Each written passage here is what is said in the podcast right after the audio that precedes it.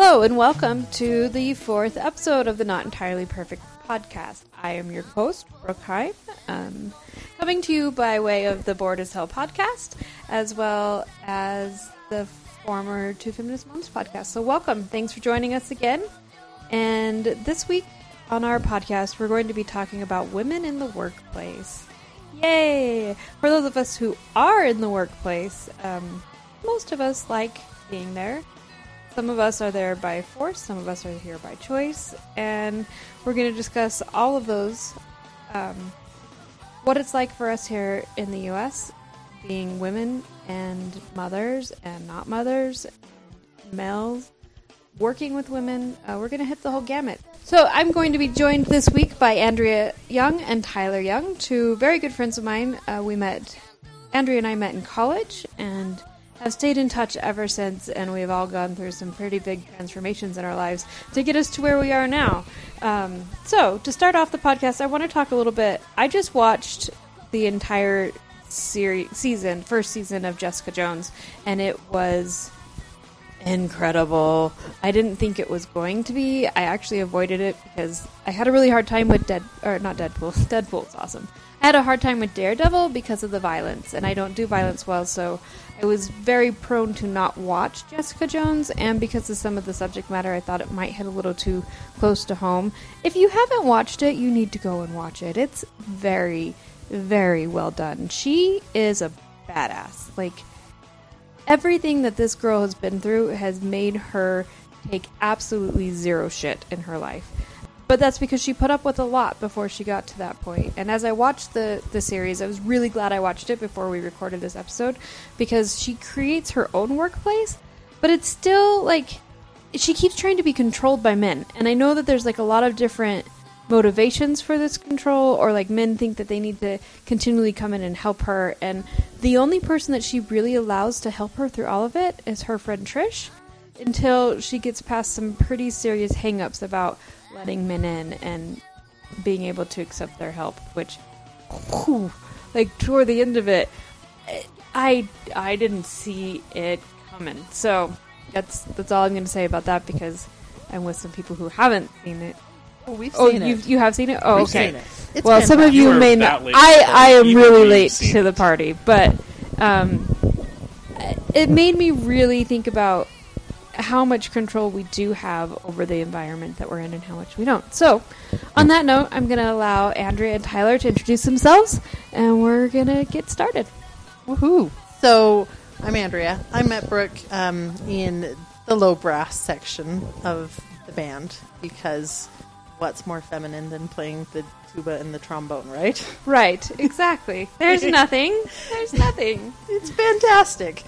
Um, so, like she said, very, very good friends um, since those days. I work in the software industry right now. I work as a product manager at a small little software company, and all sorts of interesting experiences there coming from the woman's side of things. I'm married to my my super sexy husband Tyler, who is right here. Um, right here, yes. So, Hello. hello. My name is Tyler, and I'm a software engineer. And I'd like to talk about feminism. Hello, Tyler. Yeah. Um, so, so I'm, I'm I'm the token male on this week's podcast. Hi, I'm the problem. Um, it's nice to meet you. Thank you for acknowledging. yes. Hmm. I come from a place of privilege. Yes, basically. Um, I um, so I've I've been in software for many years on the development side. I used to teach software engineering. I used to teach computer science at a university, and so I had many uh, male students go through the program, and I had probably I could probably count the number of female students I had in my th- three years of teaching. I could probably count the number of female students on two hands. And you remember them because there were so few. Yeah, because there are just that few of them. Isn't that like last year? I think it was possibly the year before, but I'm pretty sure it was last year on NPR. They were talking about a summer camp for girls to teach them how to program, and it was just for girls, and it was going to extend through the school year, and like this all girls programming computer tech. And at first I was like, I hate that this has to exist. I hate that this is a thing. I hate that it is focusing on let's do it girly. Let's do programming in pink. Like there's there are weird things about it that I was just like, why is this happening? And I have to put myself in check and say, okay, it's good that this is happening. Like obviously there aren't enough women. We do need to attract them because they are absolutely capable and totally brilliant and they need to be there. And they used to be there. Yeah. Yeah, that's that's so. So I'm I'm just going to jump in and object to the, the the pink thing really quick because I actually used to teach at a summer camp for girls, um, um, two week program put on by uh, the Society of Women Engineers, and so they had me teaching the junior high and high school girls how to program. And It was you know three hour session. And we taught them how to use Scratch, um, and it was interesting because. Um, the the default avatar in Scratch is a kitten. When when I teach that to guys, they the first thing they say is you know oh cool and and now I can you know move it around and things like that. And the first thing the girls wanted to do is open up the paint box and color the kitten pink. so clearly I'm wrong here. Like I totally No, get I, it. I mean, you're no. It's it's. I mean, But, like, it- it- honestly, it is though, like, I look unfortunately at- a cultural norm. Yeah, I look at my daughter, right, who Yeah. we all know is the opposite of me. Like she came out of the womb basically flipping me off and being like, "I'm going to be what I want to be," which is awesome, and I'm really glad about that. But if I wanted to get her interested into it, it is through things that wouldn't appeal to me naturally, and that is the majority of what girls are looking for to keep them interested. Like the um, you you have to start with some common ground though when you're teaching something.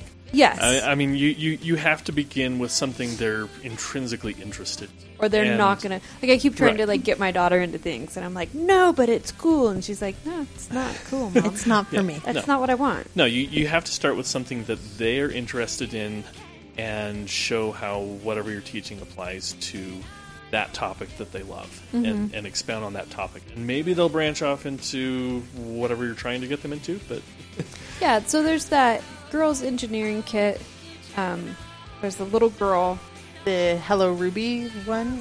What not the that? hello ruby one yeah, that, it's that was the Kickstarter. it's the i'll look up the name of it but it's this cute girl you can actually get the kits anywhere now and she like you learn engineering through this girl and there's a storybook that goes with it and she has all of her pets and you build things for her pets and i started getting these GoldieBlox Yes, that's the one. I started getting these for uh, my daughter when, well, a year, year and a half ago. She loves them because, like, one of them you get a dunk tank, and you get to like set it up to where the animals get knocked off and fall into a cup of water and they swim. Hilarity ensues. Yes, and it's actually really cute and really funny, and totally something that, and it's making her mind work. Accept it. Like it comes with a pink ribbon because she likes pink ribbons, and it comes with a cat and a dog and a fish, and that's just what it is. But she loves it, and she is learning through play, which is obviously very important with kids, anyways. So, um, I think that's how we are going to get people interested in continuing to be a part of this industry. But if you're teaching that to a boy, wouldn't he fixate on the puppy instead of the kitty? I mean, Yeah. I mean, you know, gender stereotypes, sure, but I mean, I guess it.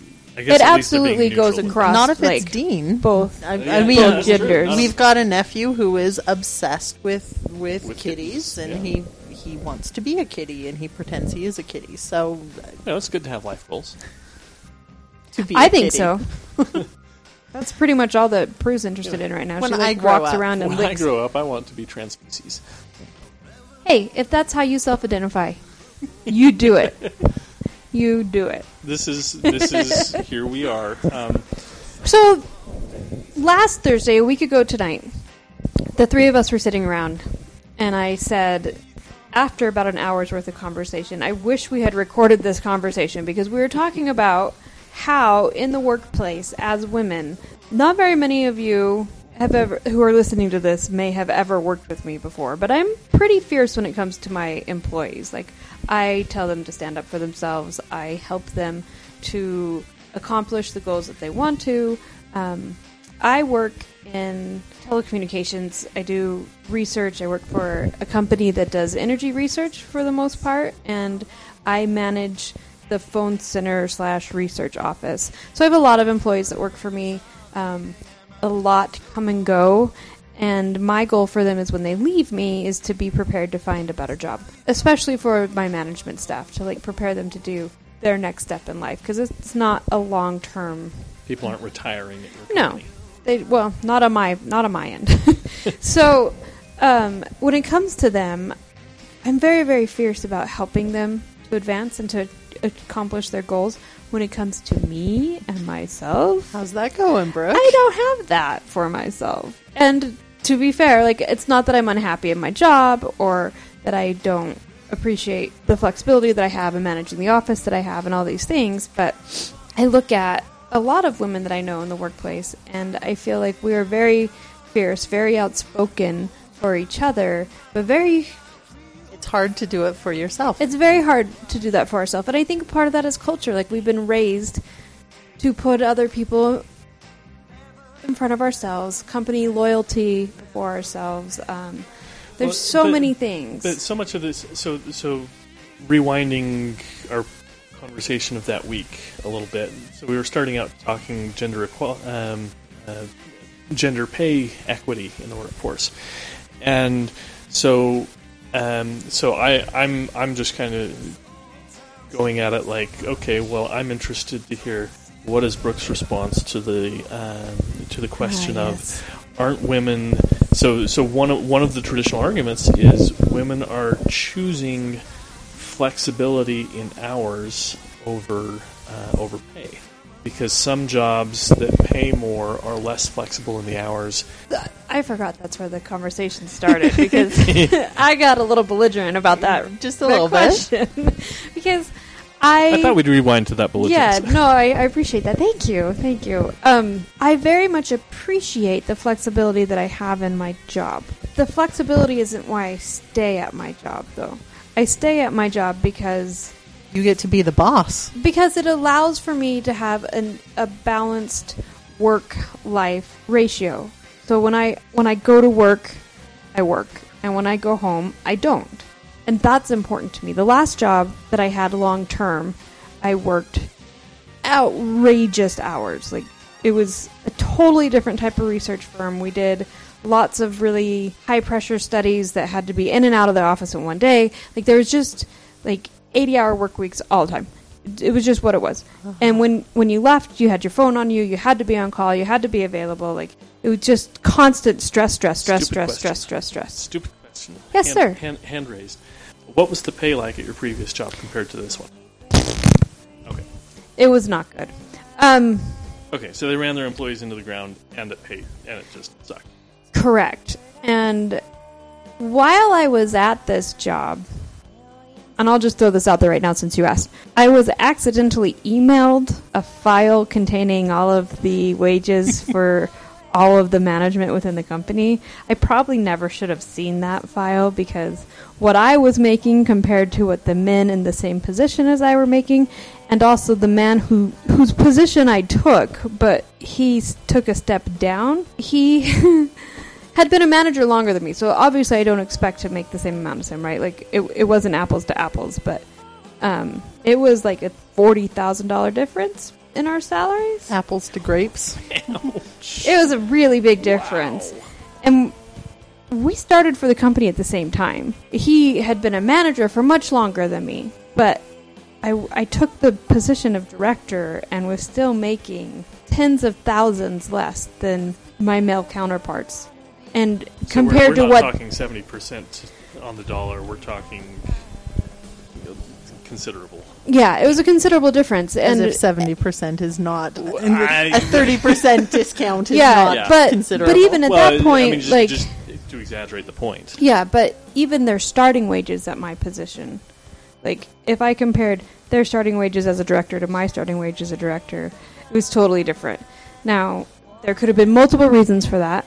Um, But it makes it's enough to make you we we see enough examples of disparity that to have it the entry highlighted- level wage changed when a female became a director. It had always been this. They had always had men. And when I became a director, that entry level wage dropped. coincidence. Who's to say?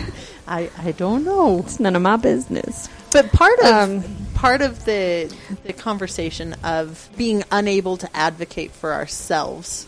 Um, I look around at my office, having just very recently been going through the the conversation of, mm, you need to pay me more money because I don't feel like I'm being paid what I'm worth. But part of it is so hard to to have that conversation when there is inequality all around. Where I work, small little software company, we're not huge. I'm upstairs with all the engineers and the QA team and, and the the C level people. There are 12 men upstairs, and there's me. And they don't notice that. I had a conversation today with with really super nice guy. I really like him. He's he's the other um, project manager. And when I said that, yeah, well, I'm the only woman up here, and he kind of looked at me and he said, "Huh, that's interesting." But but there are a lot of women who work who work downstairs, and downstairs we have our marketing and implementation and support teams. And I said, well, there are another about 15 men down there and four women down there. I said, huh. So there are five women and 26 men, something like that. That's the ratio of men to women in our software company.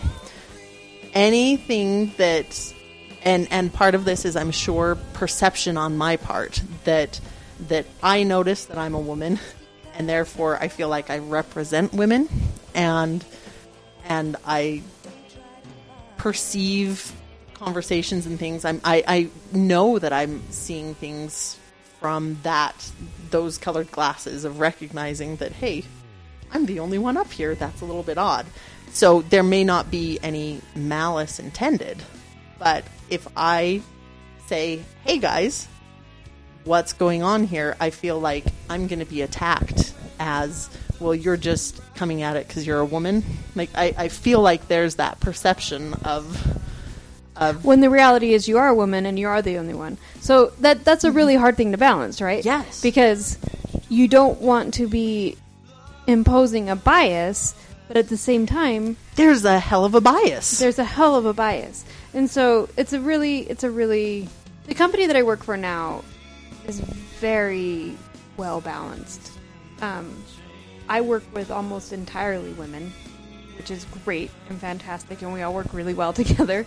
Um, they're also based in Boston, so they've got a huge cultural leg up on Utah. On Utah. Yeah. Oh, that's the another the company I worked for before was a Utah grown and local company, and um, it very much was the boys' club. And I knew that getting into it, and I I don't know. I thought I could change it. I didn't.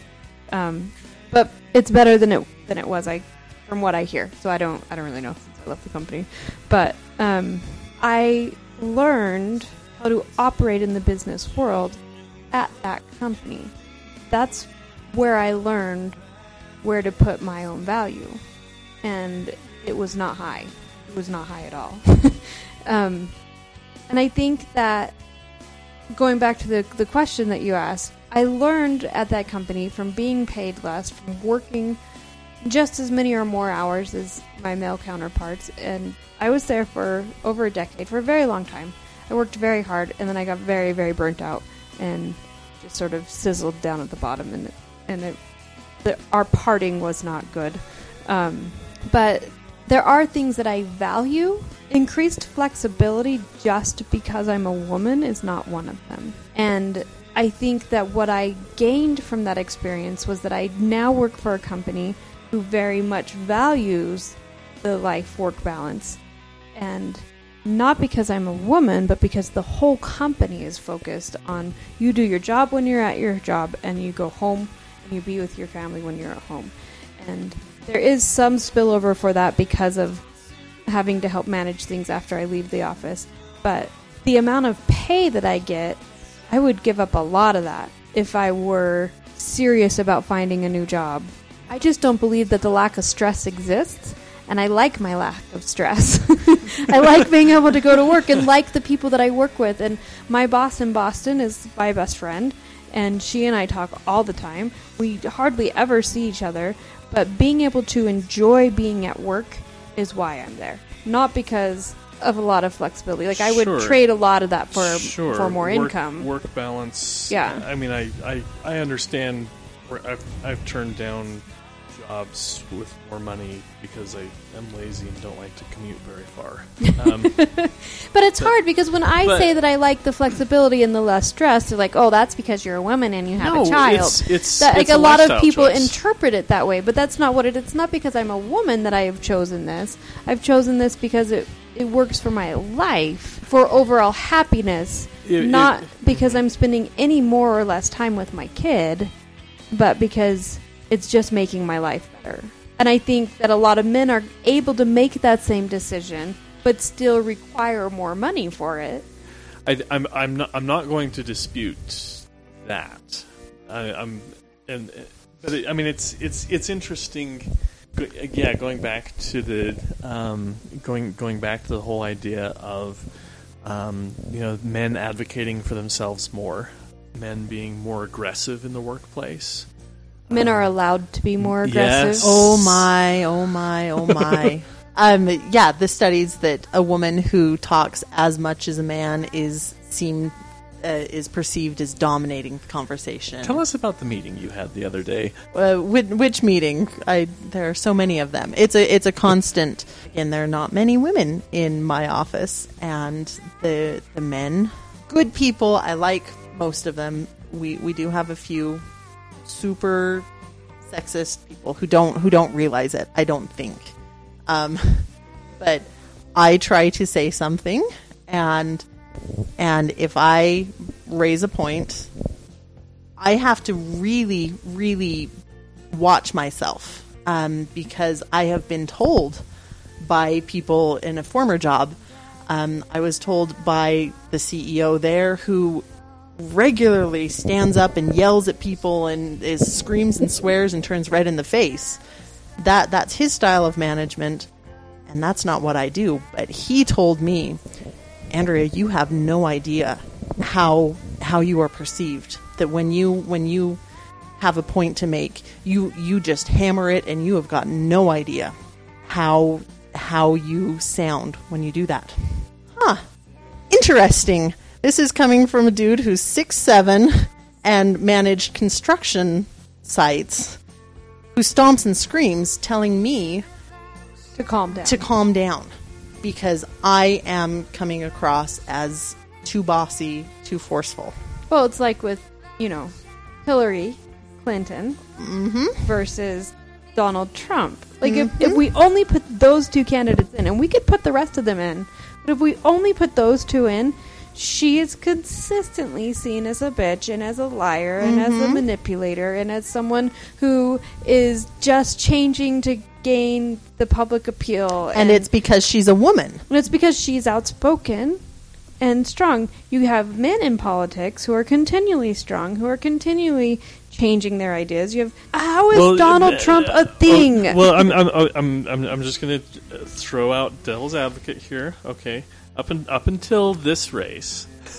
That's a fantastic. are you sure you want to be this devil's advocate? I'm just Well, no, I'm, I, I, uh, more a snide remark than anything else. Um, but, but up until this race, we haven't really had women in the presidential race before. Um, well, 2008? Oh, okay. I don't know. Do you know the history of Hillary Clinton? Obama, fair. I, I'm, I'm thinking, Palin. I'm thinking a few elections back. In, no, it's true. we in- haven't. I'm- but I'm- there have but, been. but but people calling. My my point is that Trump is a circus clown and has been from the beginning, And ha- he is people have such praised for low it. ex- expectations of him. But that's the thing is that That he it- gets praised for it. He gets called a truth sayer and the cutting through the Yeah, bullshit. And that's because he says what America's we sick. want to. But Hillary Clinton comes forward with facts with consistency, with Poise and polish. Yeah. And and not she's not so. Mm, it. I know I'm really hung up on the stupid Civil War thing, but like, I, I kind of think. please don't stop listening to the podcast because of what I'm about to say. But I kind of feel like Cap, Captain America is really Donald Trump, and Hillary Clinton is Iron Man. Because that may that may fit for some of you because you hate her. Whatever, I don't care. You haven't but seen this movie yet. Oh, you haven't seen it? No. Okay, well this is Spoilers. this is all I'm going to say. I'm not going to get into spoilers. All I'm going to say is that through the movie, Iron Man is evolving and changing and accepting his faults and trying to make better decisions for the whole world. And Captain America is like, me! I'm me! Woohoo! Go me! Whatever I want because I'm me! Yay, me! And I feel like Hillary has done that throughout her career. She has obviously learned. She is a career politician. Get over it. That's what our politicians are. She has learned, she has adjusted, she has changed her viewpoint on things that needed to be changed but stayed consistent on things that needed to stay like I feel and then you have like Donald Trump coming in and being like, "Oh, you like my hair, my orange face? How about my wife I'm real rich. hot. Woohoo, go me. I I'm awesome because I'm awesome. No, you're not. You have failed over and over and over and over, but he's a man, and so no one sees that. If Hillary Clinton had had that many failed businesses and bankruptcies and marriages, like she's had one marriage that she still gets thrown crap at her for, because she made it work and stayed with him. You know, the president. So, but she's torn apart for that, as opposed to Donald Trump, who's just like, if my daughter were single, what? Who says that? Who says that? Ugh. Not an okay thing. And he excels. I I, I, I, I still contend that Trump is so far out as an exception that I really hesitate to bring him into any sort of discussion about reality when when he's so far outside the bounds of of I guess that's kind of my point, though, is that you can be that far out of be that much. that removed, That ridiculous. but because he has a penis, he's allowed to be. a woman who tried to pull those same I mean, kind just- of antics. Let's just look at Sarah Palin, for instance. That is a woman mm-hmm. who had a lot of validity as a politician in the beginning. And she's done some crazy ass shit since then. and she's kind of a joke. And people are like saying, "Oh, Trump's going to use Palin. That way they'll lose. Oh, please use her. Please use her." But he is like the male counterpart of her, and being taken seriously. And there are some people who still take Sarah Palin seriously. There would still be some people who would take Donald Trump seriously if he was a woman, but not very many. And she's actually done less crazy shit than he has. So while he is like a totally extreme example, he's still valid, which is the most bizarre thing for me because he shouldn't be valid, but he is. He is the actual Republican nominee. Nominee. Like it's so weird to say those words. Can we move to Canada yet? Like you know what I'm yeah, saying though? Yeah. Mm-hmm. So if you if you shrink that down and make it smaller and you go to an office space, So Andrea talking about the boss uh, at her previous company that was berating her for being outspoken exactly. is is perhaps that Which is shrunken down exactly equivalent. why it made the correlation to me Yeah. because it's so outrageous. And then after that interaction with him, I I was really I was really concerned, thinking, "Am I really that? Am I that bad?" And questioning everything. He was talking about, you know, you're you're a you're a big person. I'm six three. I I'm a really freaking tall woman. I'm I'm a tall person, but for a woman, I am freakishly tall. And, And so he- you should have done something about that. Ex- well, his point was you need to recognize that your size intimidates people, and so you need to be even more careful of what you say the and how you act because you're so physically intimidating, says the six seven dude to me. But that's actually something that has really played into the way I react in my office right now.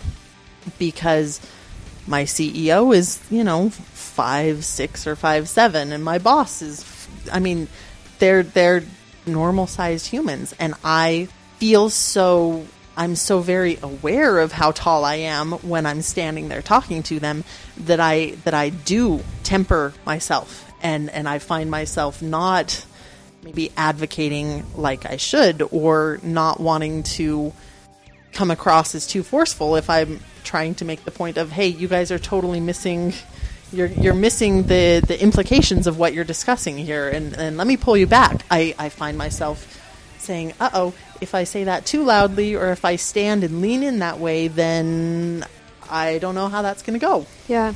When I when I worked, um, I moved to Nebraska and opened a phone center out there, and then continued to open more in other places throughout the Midwest. And I remember one of my bosses came out and um, he was like, you know, because I would get dressed up for work, right? It was a phone center in the Midwest. And I would wear like heels and skirts and this and that. And he's like, You don't have to get so dressed up like out here. And I said, Well, if I don't, then my employees see me as their peer and they don't take me seriously.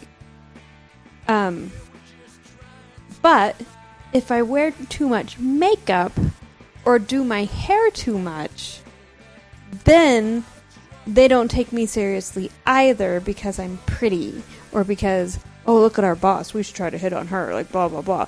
Not that I'm anything all that great, it's just when you do certain things, like I had to be so careful about the balance of what I looked like because it completely changed how I was able to do my job. Like a hundred percent. So when I would go back to the main office, I would be one way, and when I would go out to my office, I would be another way. And there came a point where you just like, screw it.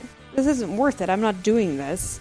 Like, so I wouldn't get ready at all, which didn't help. But it actually, like, the worse I look to my employees to a certain degree, like, obviously, um,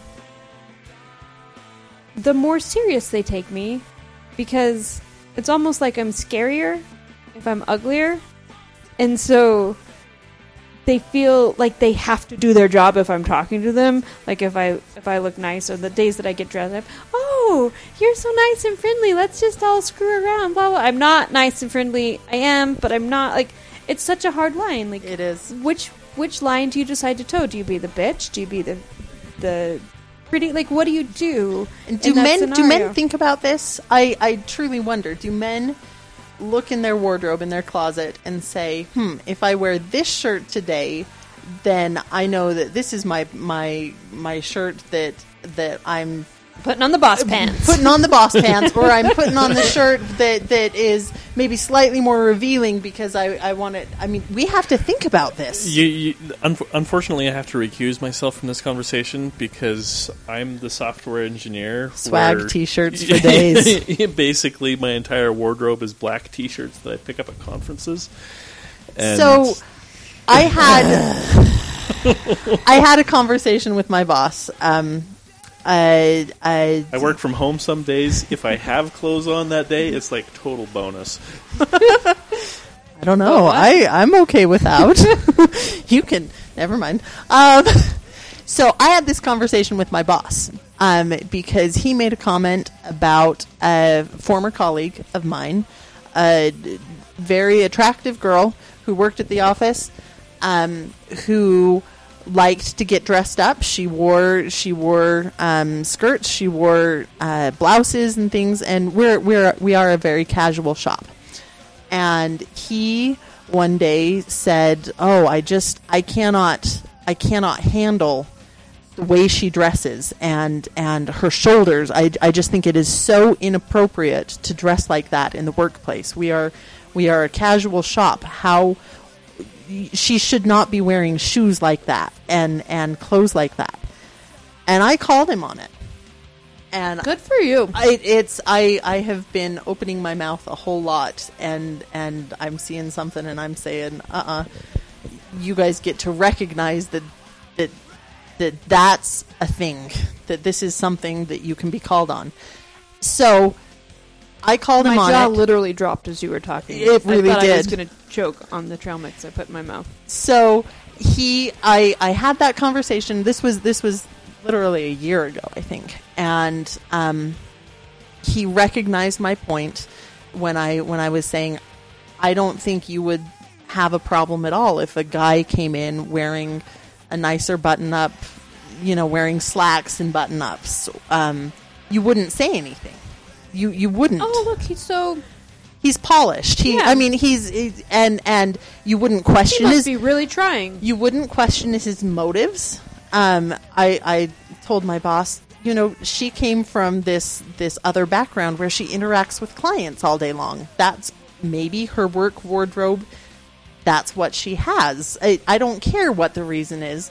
It's entirely workplace appropriate. Maybe she just likes it. It yes. So yesterday, two days ago, days ago. two days ago, I uh, was in having uh another conversation with my boss, just work stuff, and then this coworker's name was brought up, and um, she's been gone from the office for for a while. She left soon after that conversation happened, but he my boss said you know i still i still think about that conversation that we had and how you called me on it. It's been percolating for a year.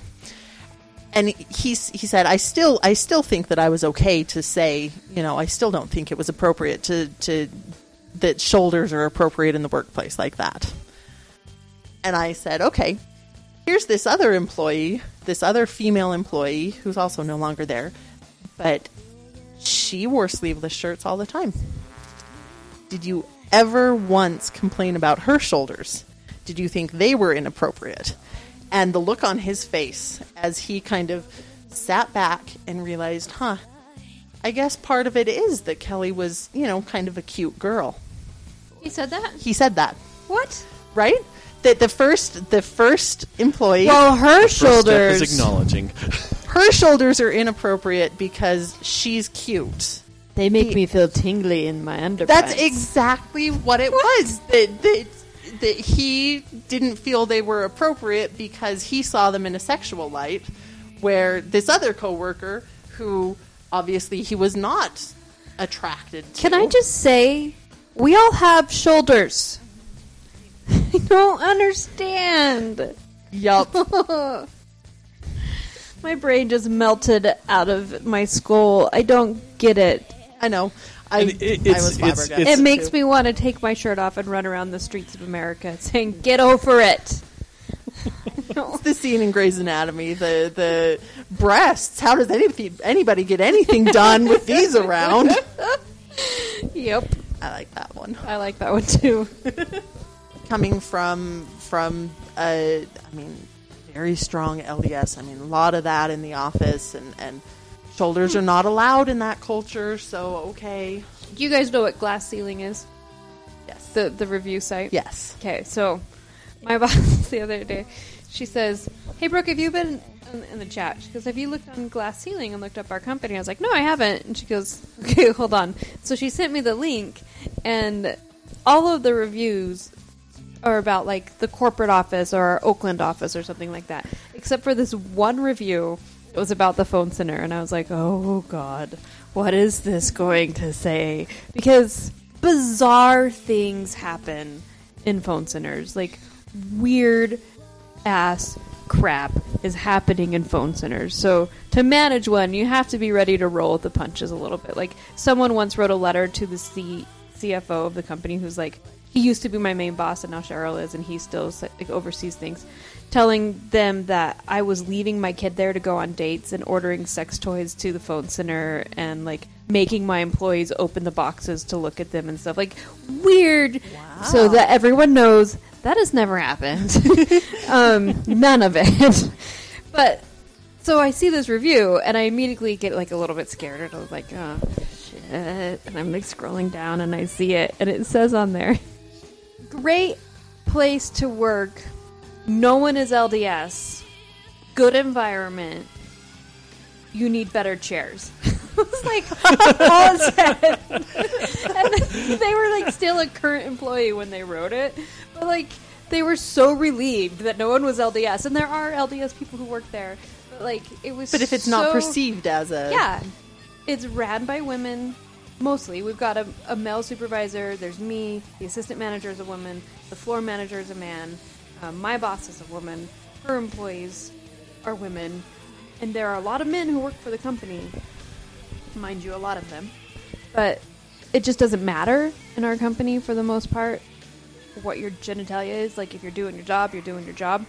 Um, but I thought it was really interesting that that was such a selling point that they sought out this website to go on and put a review on to say not LDS because we allow them to just be who they are and be comfortable coming to work. And no, they're not allowed to come in naked, and they have to have on real clothes and no beer or pot paraphernalia, which I have actually had to have send people home to change for some of those things. But for the most but part, not for shoulders. not for shoulders, not for legs. Like if your butt cheeks are hanging out of your shorts, I am gonna send you home. It's, like, it's just unhygienic. Cover that up. We share chairs, we share chairs. We need better chairs. Don't put your bare butt on them. Like Thank you for whatever. that mental image. But it is like when I was 19, and I don't think it would happen now. I was 19. I was working at um, a tech support company, and I didn't belong there, like at all. My boyfriend, or who wanted to be my boyfriend, got me an application, filled it out line by line, wrote in two of the answers wrong. I memorized the test. I went in, I took the test. He went and talked to the boss and said, "We need to hire her because I want to date her." He later became my husband, um, and then not Wait, my husband. he said that to his boss. We need to hire her. I want to date her. And so the boss went down to the guy who was interviewing me and told him, I don't care how stupid she is, you're going to hire her. now, the guy that, the, the reason I know this is that the guy who interviewed me, Jason, you can correct me. He's a very good friend of mine. He may or may not be listening to the podcast. He's commented on some things. We're very good friends now. But he was so mad. He was so mad about it that he had to hire me. That he was like throwing out these questions to me in the interview just to try. Like he was just like pissed and like throwing shit out there that he knew I couldn't answer because. The first day of training, I couldn't turn on the computer. I didn't know where the button was. Like, I really was that person. I had no business working in tech support at all. Um, but I learned my job. I, I worked really hard because I'm not actually a stupid person. I just didn't have the knowledge base. And we had a very extensive knowledge base that we could look stuff up on. And that's where I actually learned to communicate with people because I was like, oh, if I'm going to do this job, I'm going to have to learn how to ask the people around me questions and how to get them to help me. And so I, I learned a lot. But I came in wearing a dress once that was above the knee and sleeveless and a little low cut. Now, mind you, I had the body of like a 12 year old boy. No figure whatsoever. It shouldn't have been a problem. But I was young and I was thin and I had on little clothing. And I got sent home for it. They're like, you can't be here. It's making other people uncomfortable. And I basically said the same thing. I was like, but she's wearing basically the same thing that I'm wearing. Why am I getting sent home? Well, you're making people uncomfortable. By sitting at my desk wearing a headset, I'm making people uncomfortable? Like, for real? And I did. I had to go home and change. And I said, if we were on the East Coast, this dress wouldn't be a problem. it's just because we're here in Utah, blah, blah, blah. But it, it really wasn't. They refused to let me stay. I had to come home and change. I think it's such an interesting cultural phenomena to have that exist because I think, like, I'm, I'm, picturing a call center in Saudi Arabia and work conditions there. I don't know. I've never been in Saudi Arabia, so I may be maybe completely imagining things. But a woman shows up. You see that shirt she has? She's showing wrists. what a problem that is! Ah, exposing her wrists. Um, and Hey, we're so- not trying to go backwards here. well, but but that's exactly the point. Is that it doesn't matter where you draw the line. If It- it women are doesn't objectified, matter if people where you draw if the there's line. a line, That is the problem. It's, I think. Yeah. it- Yeah. I, I mean, I'm I'm not advocating for um, you know nudism at the workplace. Um, Damn you. Bring it on. I, I wouldn't inflict that on my coworkers. I'm sorry. Nor would I. I have some shame. Oh, left. I would. No. but but yeah, that I mean that's that's just it's it's just an interesting data point that I don't think I've ever heard of a man being sent home for wardrobe issues. Um, well, the person I had to send home for wearing pot paraphernalia was a man. okay, well, There- I'm- But that I'm- was subject matter, not Not body modest. issues. not not because he was making people uncomfortable with his hairy armpits exposed No. in, in some uh, horrifically To be ugly fair, that would tank probably top. be me in the office. Just kidding. Sort of. sort of. Um, no, Just and you're kidding, right. Like it serious. doesn't. It doesn't exist in the same way. yeah. It doesn't. I, I, I- I guess in in my mind that that kind of sums up And I would just like to say, not because in- men are smarter or have better judgment about what to wear to work. That's not. That's not why. It's just that oh good heavens no have you the, seen what the standard isn't there. Have you seen Tyler's shoes? yes. yes, I have. Yes, we have. They're lovely. They're lovely. But uh, again recusing myself from the conversation software developer we could I mean it's Yeah, it's, the- it's a completely different game. And different industries all have their own their own little Standards. quiddities. And I, I mean the we don't in the in the software people we we're purposely isolated from customers. I mean they don't want us to be the ones talking to people. Uh, so so I have never made any comments about tech people ever. never Never. uh-uh uh-uh Never. but it in my company there there are all sorts of stories about former people who you know would would show up they were never called on it for showing up in sweatpants and and flip-flops and that was just fine for them yeah. These men it was it was fine for them Well, or or it may have been a problem but nobody but nobody ever Nobody they were never confronted them about they were it. never called on it they there were never conversations about See, that's so. So going back, it's it's interesting. I'm, I'm just thinking, uh, guys in sweatpants, you want to avert your eyes. So the problem is not that. I mean, the, the Not problem that I the can't dress. stop It's- looking. It's not that I can't stop looking. So so uh, so then going back to your boss, uh, uh, your, your your coworker there saying, okay, uh, this woman, it's a problem to be wearing to to see her shoulders because she's attractive, and so when I worked at Home Depot, we had this guy that we called Sweatpants Man. sweatpants man Uh-huh. dun dun dun I can't. It's a secret You, identity. you wouldn't believe me. He would wear these sweatpants. They were either sweatpants or sweat shorts. If he was wearing the shorts, I don't know how to delicately say this. He would come out the bottom of the shorts, Ooh. and when he wore the sweatpants, you could see everything. Oh. It was so distracting. And now, mind you, like the shorts didn't go down to his knee; they were like, like midway down. But dude had it going on. I mean, I don't like. so if that were going on, Congratulations, sir, and please put longer pants on. yeah, you need to literally put it away, please, please. wow. So I guess if that were happening in the workplace, you would want to send someone home for it. But, shoulders are not the same. No. Shoulders are not they're not. that. They're That- simply not.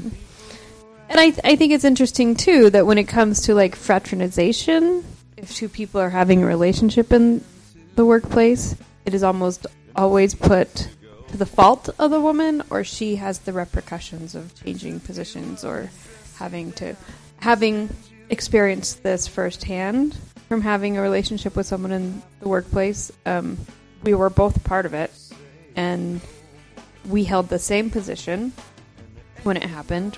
We stopped having relationship. It was very short lived to begin with, and uh, when it was found out about, I had been switched to a different position, but still supposedly horizontal transition, and I wasn't losing anything. I was just going to where they needed me more. And then they found out about this other relationship that had happened a year and a half previous to it, and I got fired. And he got a new position. Vertical. Hmm A new team, a new position, in a new area of the company. And there were so many people who were like, We'll support you if you go to court over this, or you need to not let this go, or blah, blah, blah, blah, blah.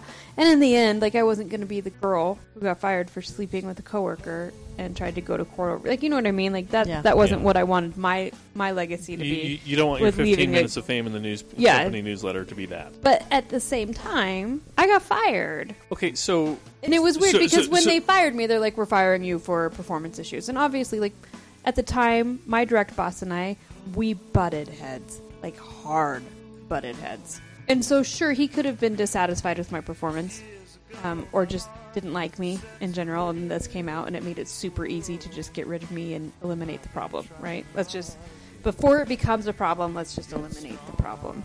Um, I may or may not have had the call-in information to the Bulls meeting for that week, and I may or may not have used it still and heard them talking about their reasons for firing me. And I will tell you that none of them were legitimate. it really was about sleeping with my coworker and them not wanting me to cause a scene later or try to say that there was some sort of sexism going on when it very clearly Wow. was. But all that being said, I think that's very common. Like, it was time for me to leave that job. It was the best thing for me. I left. I got a better job. Whatever. But I feel like when issues come up between a male and a female coworker, as in with most things, the legitimacy immediately goes to the man, and it is up to the woman to have to prove her point or show her truthfulness or whatever it is. Like it, the discipline usually falls to one over the other, from what I've seen. So I don't know. It's it's. I think there are a lot of discrepancies within the workplace that go well beyond wage. Okay, so here's here's something I've been thinking about this whole process, um, uh, interview podcast tonight thing. Niner. Um, so discrepancies, right? Okay, so in in my field, very few women. I have worked several jobs where uh, women have been my project managers. In fact, I would almost say disproportionately. I, I think I have had more women as my project manager than I have men, which is very interesting to me. Their bosses have all been men. So it's it's um, it's it's that middle trap, and I and I'm and I'm going to bring this ghost up again. Why are women trapped in the middle there? Part of And I- and I- and I don't know. I'm I'm you know operating off a very limited data set here. Yeah, but but no, I I've I've seen the same thing going to the the training courses and code camp and that kind of thing. The the PM courses are that's where you will find a lot That's of the where you find the women in tech. Um, and you know, part of that is kind of a self-selecting thing that that there we know that the field developers are mostly men. Therefore, it's hard for a woman to become a developer or to be happy as a developer because of the sexism that exists. Therefore, fewer women become developers because they know that it's not going to If any of my former students are listening to this, please chime in. I really like for me I really feel like it's a cultural thing. Women in power are not expected or respected within our culture. Outside of the US, you see a lot more women in power, a lot more presidents, a lot Angela more Merkel. Yeah, I mean, I just feel like until we start to break this the ceiling off with people like Hillary Clinton, with the new CEOs that are coming in as women and doing fantastic jobs, there's there's been a huge surge over the last ten years alone with seeing more women becoming partners and um, out of the 1950s housewife mindset. And once we blow that ceiling off of it, I think women are going to transcend all the levels of management and not even just management, but within all the ranks of a business. Like you're going to see women in more places as it becomes more accessible to reach those places and more acceptable for them to be there. And I don't I don't think that has been the case up until this point. Like as we were talking, like I remember the day that my band director at Snow College sat me down and said, It is okay to be a mom and have a job. And it was such a mind blowing experience that I just sat there in his office and cried. And I was like, But it's not okay. Jesus says I can't do that. I have to stay home. And he's like, That's not true. That's what? It's not true. Are you sure? And he's like, Look at my wife. She works. She's fantastic. We have four amazing kids who you love. And I was like, Well, yeah, I do love them. And she's worked their whole lives. But it's But- true. But, and my whole brain was just like, woof. See, and my experience, uh, you know, we were also talking about this that growing up, I can think of very, very few women who did work. And those who did work, it was always kind of a, oh, well, she has to work because her husband obviously can't make enough money to provide for them. Or she has no husband. Or, and and in in these cases the the married my mom worked but she worked a non-traditional schedule she did direct sales was able to provide for us and everything and and i was raised with the the idea go to school get an education get a degree so that you have something to fall back on in case your husband dies and leaves you and your children without without means to support Which is basically like saying go to college so that you can be where the ambitious young men are who are going to.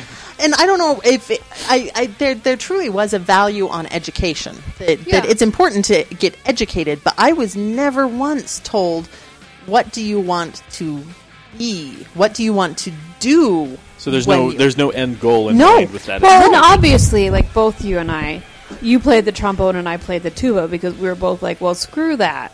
I want to do something a little Yeah. bit different. I'm here, but I'm doing it my way. And so let's go forward with this. And I think um, I just posted on Facebook about how the movie How to Make an American Quilt is now on Netflix. I remember watching that when I was 19 years old, and it's this um, story about this group of women who all grew up like during the 50s ish. Um, the movie was filmed in 95 and it's got Winona Ryder as the star of it and she's going to visit her great aunts. And the whole thing is they're making a wedding quilt for her. Her boyfriend just proposed to her. And they each tell their story of where they found love. And each of their stories growing up and how they became the women that they are and either fell in line with or broke the standards that they were they were given as to what was acceptable for them. And in one of their stories, the the lady Sophia has a daughter as her first child. Her third child is a boy, and the older daughter is saying, "But mom, I want to go to college. It's what I want." And she's like, "Well, it's more important for Press Junior to go." But mom, I need to go to college. I want to get an education. That's she's like, "Well, you need to find a husband and stay home. You're going to be fine." And she goes, but that's not what I want. And she goes, well, we don't always get what we want. And she like goes inside. She was like so mad about her life and some of the things that were put on her as a woman that um, I watched this movie and I was like, oh, each of these women have very different stories.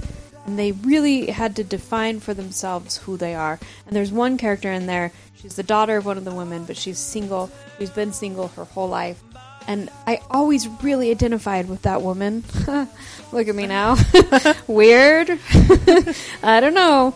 But I remember thinking it's okay to be strong. It's okay to define for yourself what you want. And to take the path that isn't expected for you. And I really feel like that that movie was obviously had a huge impact on me, and I'm glad. Go watch it, everyone. Go and watch this movie because um, it's just beautiful.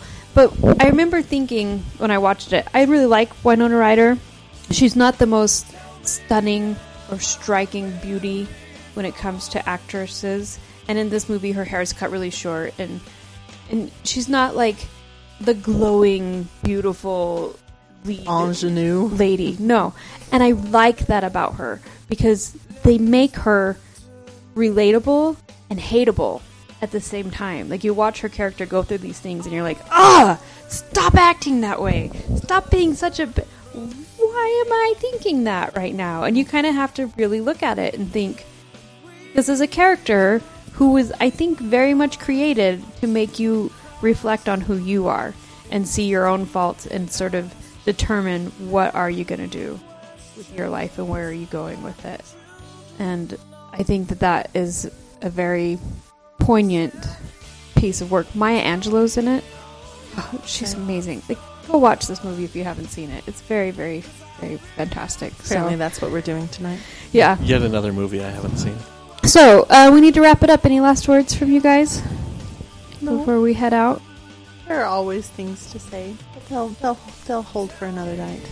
Well, thank you both for being on. Um, I guess if you take anything away from tonight's show, just define for yourself what you want to be and be as active in working for what you need in the workplace and what is actually fair, what the real equalities are, and don't settle for less because we do deserve it. And men deserve it. It really is Regardless about of genital- genitalia. yeah, work for, for what is best and recognize that in your coworkers and make sure that they get the recognition they deserve as well. Yeah. And men, go to work in a tank top sometime. Yeah, do it. Show your shoulders. You wear those shoulders strong. Um, on that note, thank you guys so much and damn the man, save the empire. Things in life are free, but you can give them to the birds and bees. I want money. That's what I want. That's what I want. That's what I want. Your love gives me such a thrill. But your love won't pay my bills. I want money.